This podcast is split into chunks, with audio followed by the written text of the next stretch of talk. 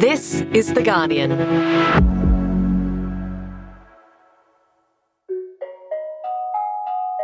Hey, Laura Murphy Oates here, coming to you from Gadigal Land, and this is the Full Story Summer Series. I'm here with audio producer, journalist Rafqa Touma.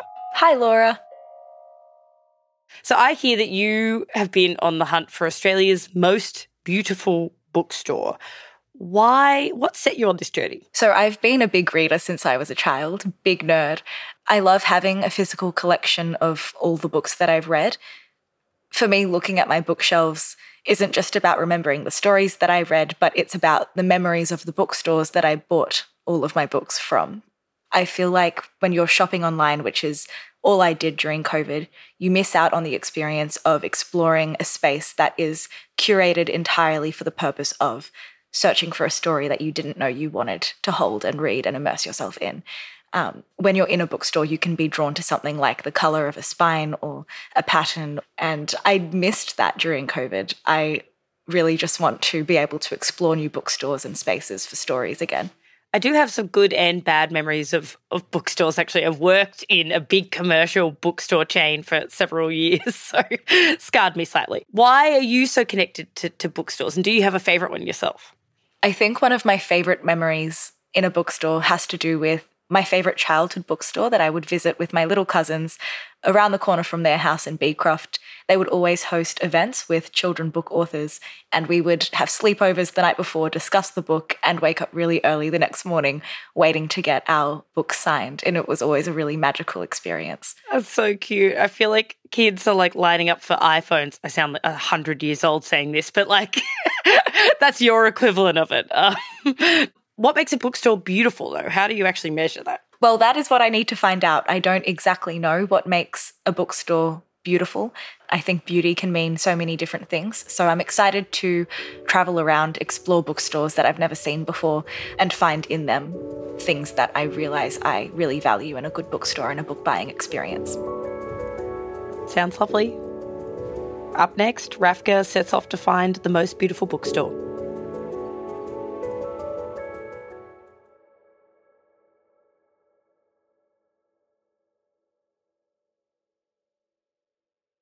I am a very big reader. I always have been since a child. I need to find someone who shares my love for bookstores to ask them exactly what it is I'm looking for.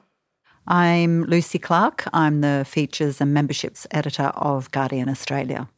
Do you have a local bookstore that you pop into? I do. I have, luckily, just around the corner, or dangerously, just around the corner, a tiny little treasure trove of a bookstore which is really, really small, but packed to the gills with beautiful books. And there's a woman in there who runs it who's been there for uh, maybe 30 years.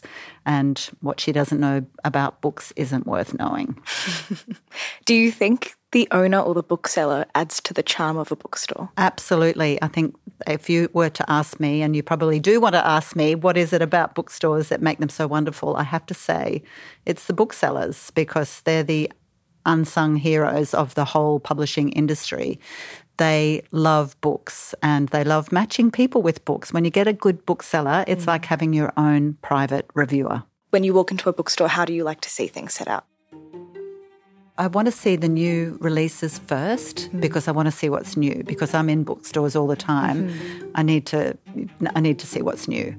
I want to also see and this is something I love from booksellers a little handwritten notes like in a good wine store when you know the staff want to tell you about a, a good wine i love to see staff picks and and the reasons mm-hmm. they are recommending a book so i am very drawn to those i love big cavernous secondhand bookstores where you can just spend hours looking at books that are 50 years old or five minutes old it's really hard for me to pin down what makes a wonderful bookstore, except I do come back to the people who run them and their passion for books and their passion for telling you about new books. The booksellers are amazing.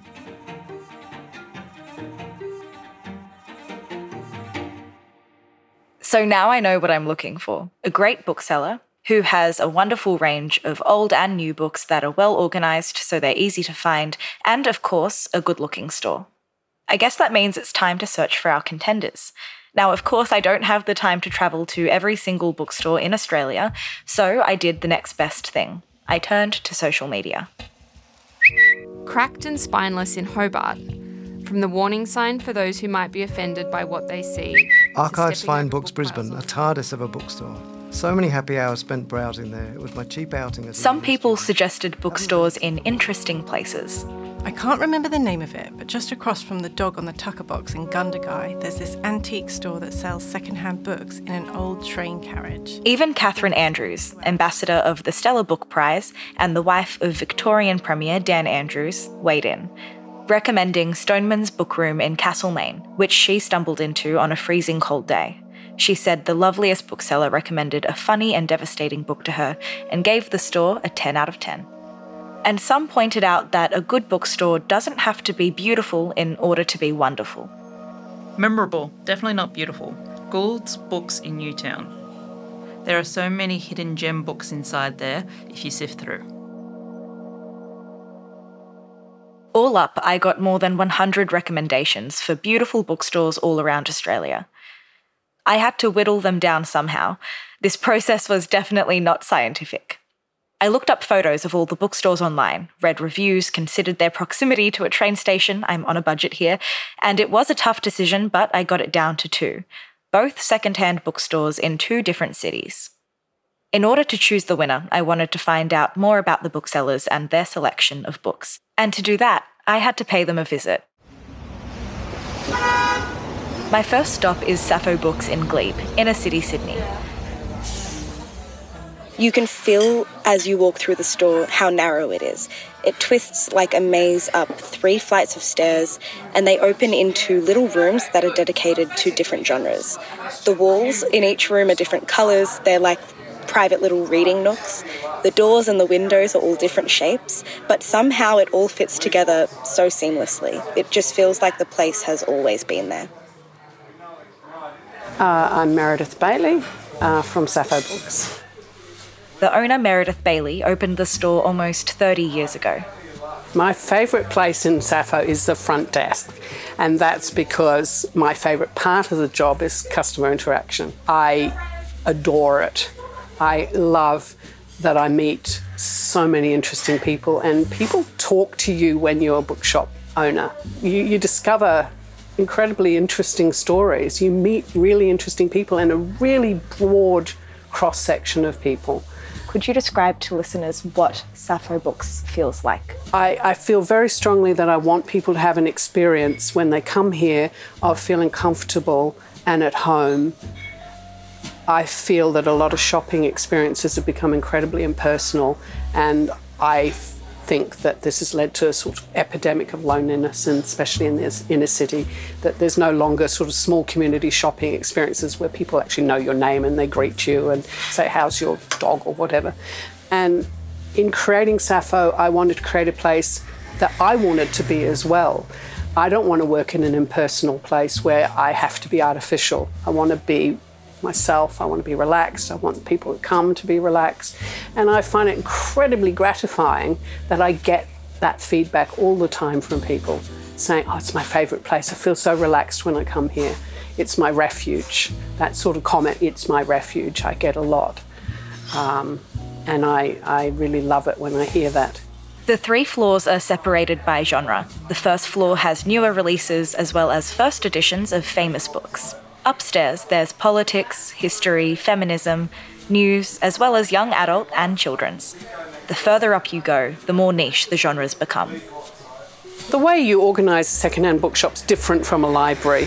So you're organising it in, you're trying to figure out the way the customer's thinking in terms of categorising, and it changes all the time. And as interests change, sections change, and the name of sections change. And then we have arguments about genre and literature as well, like uh, whether or not you're going to call something popular fiction or literary fiction. Um, the stock in the shop is constantly changing, so people are buying things and we're replacing them. We also cull out old stock, so we, we don't want a sort of accumulation of tired old stock. it takes a lot more work than people realise. I constantly get, I got a hilarious CV um, just last week, somebody saying, Oh, I'd love to work in your shop. I can imagine myself drinking coffee and reading a book at the front counter. so actually, it takes a lot of work, a lot of effort, day to day effort to continually tidy and organise and, and keep it in, in the state that it's in. In Sappho's, I felt exactly how Meredith said she wanted her customers to feel like I was in a cozy bubble, comfortably tucked away from the rest of the world. It's going to be a hard one to beat. Next, I travelled to Victoria to visit my second contender for the most beautiful bookstore in Australia.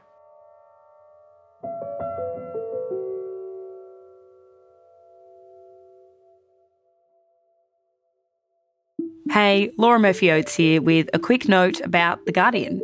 As you're probably aware, Guardian Australia's journalism is editorially independent, meaning we set our own agenda. We don't have a billionaire owner, nor do we answer to shareholders, so we're free from commercial bias.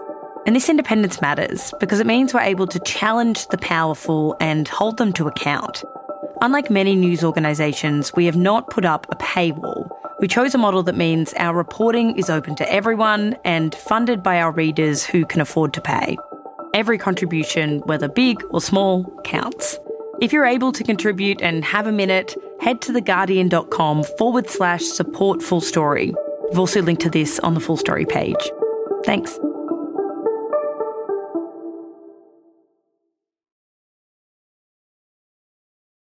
The second bookstore was recommended to me by my colleague Steph Convery. There's a secondhand bookstore in Bendigo that I have a soft spot for. The Bendigo one is called Book Now. Good evening, ladies and gentlemen. Service shortly arriving at Bendigo. If you're leaving this service here, please be sure you have all your personal belongings before leaving the train. Book Now is in Bendigo, about two hours northwest of Melbourne. It's a bit older than Sappho's. It opened its doors when Gary Murray bought the building back in 1984. It Was originally a wine and spirits merchant. One of our customers is actually used to work here and deliver wine all around Bendigo on a bicycle his, when he was a young young boy. So, mm-hmm. and he's still a customer now. Book now looks like this massive ancient treehouse with a barn roof. The building is huge. It used to be a wine cellar. It's wooden with a wide staircase leading to a mezzanine level, and it has these bright windows that open up to the trees outside. For me, the attraction is that you can see everything from virtually anywhere in the shop. It's not little little rooms here and there, which is sometimes nice, but it's just nice to be able to see everything from, from one place, I think. Gary's old neighbour, Charles Brownridge, has been a bookseller at Book Now for the last 10 years. A lot of people come in and sort of just gasp and ooh ah and so on when they come through the door, which is a sort of good feeling to, to have them doing that. And I think the, the openness of it surprises people and appeals to people. Well, we gasped when we walked in. I, could, I can't stop. Yeah, it around. has that effect on people. Despite its huge size and range of books, it's a lot less organised than Sappho's.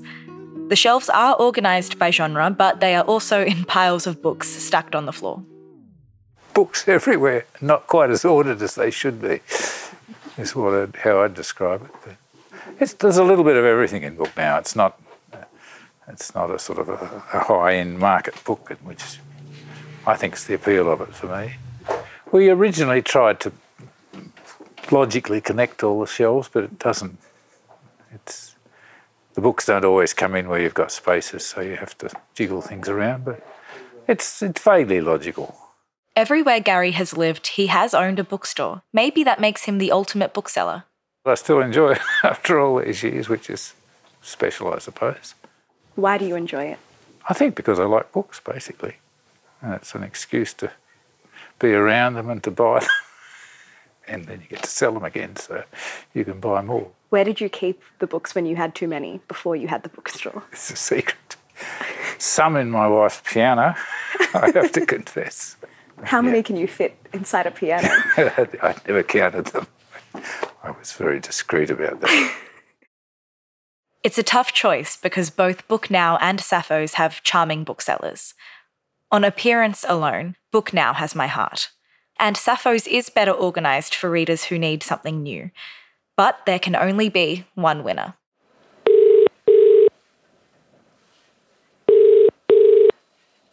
Hi, Meredith, are you there? Yeah. How are you going today? Oh, I'm good. Super busy. Oh, well, this is always our busiest month is January. Well, thank you for giving me a tour of Sappho's the other day. Oh, it's our pleasure. My hunt for the most beautiful bookstore is over. It took me a few weeks, but I searched through over 100 submissions of bookstores from our own readers.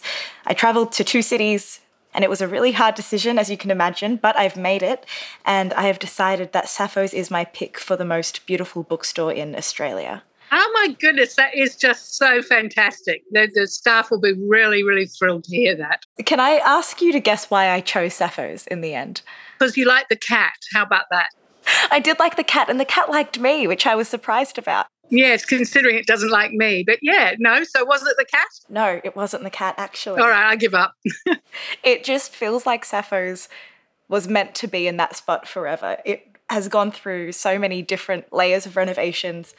The windows and the doors didn't match. It felt a bit ramshackled, but everything felt like it belonged together. And it felt like it was bringing books and people from all over the place to this one store to share a common love of stories. And I really felt you share that love as well. So thank you for sharing that with me. And I'm really excited to see Sappho's in 2023. I'll come back and visit for sure. Oh, that's great. That's so lovely to get that feedback. It really is. It really is lovely. So thank you very much. We're really, really pleased. What does this win mean for you? I know, it just gives you a real lift when you get positive feedback from people that, that it means something to them. I mean, how many people get that in the workplace? This sort of, you know, people coming up and telling you that they love it, you know, and it makes them happy. And, and that's, yeah, that's really great. That was Raf Touma, a journalist at Guardian Australia. Thanks to Meredith Bailey, Gary Murray, and Charles Brownridge for their time. This episode was produced by Raf Touma and Jane Lee. The series producer for Full Story Summer is Ellen Leabeater, and the executive producer of this episode was Molly Glassey. Sound design and mixing by Daniel Simo. Okay, catch you tomorrow.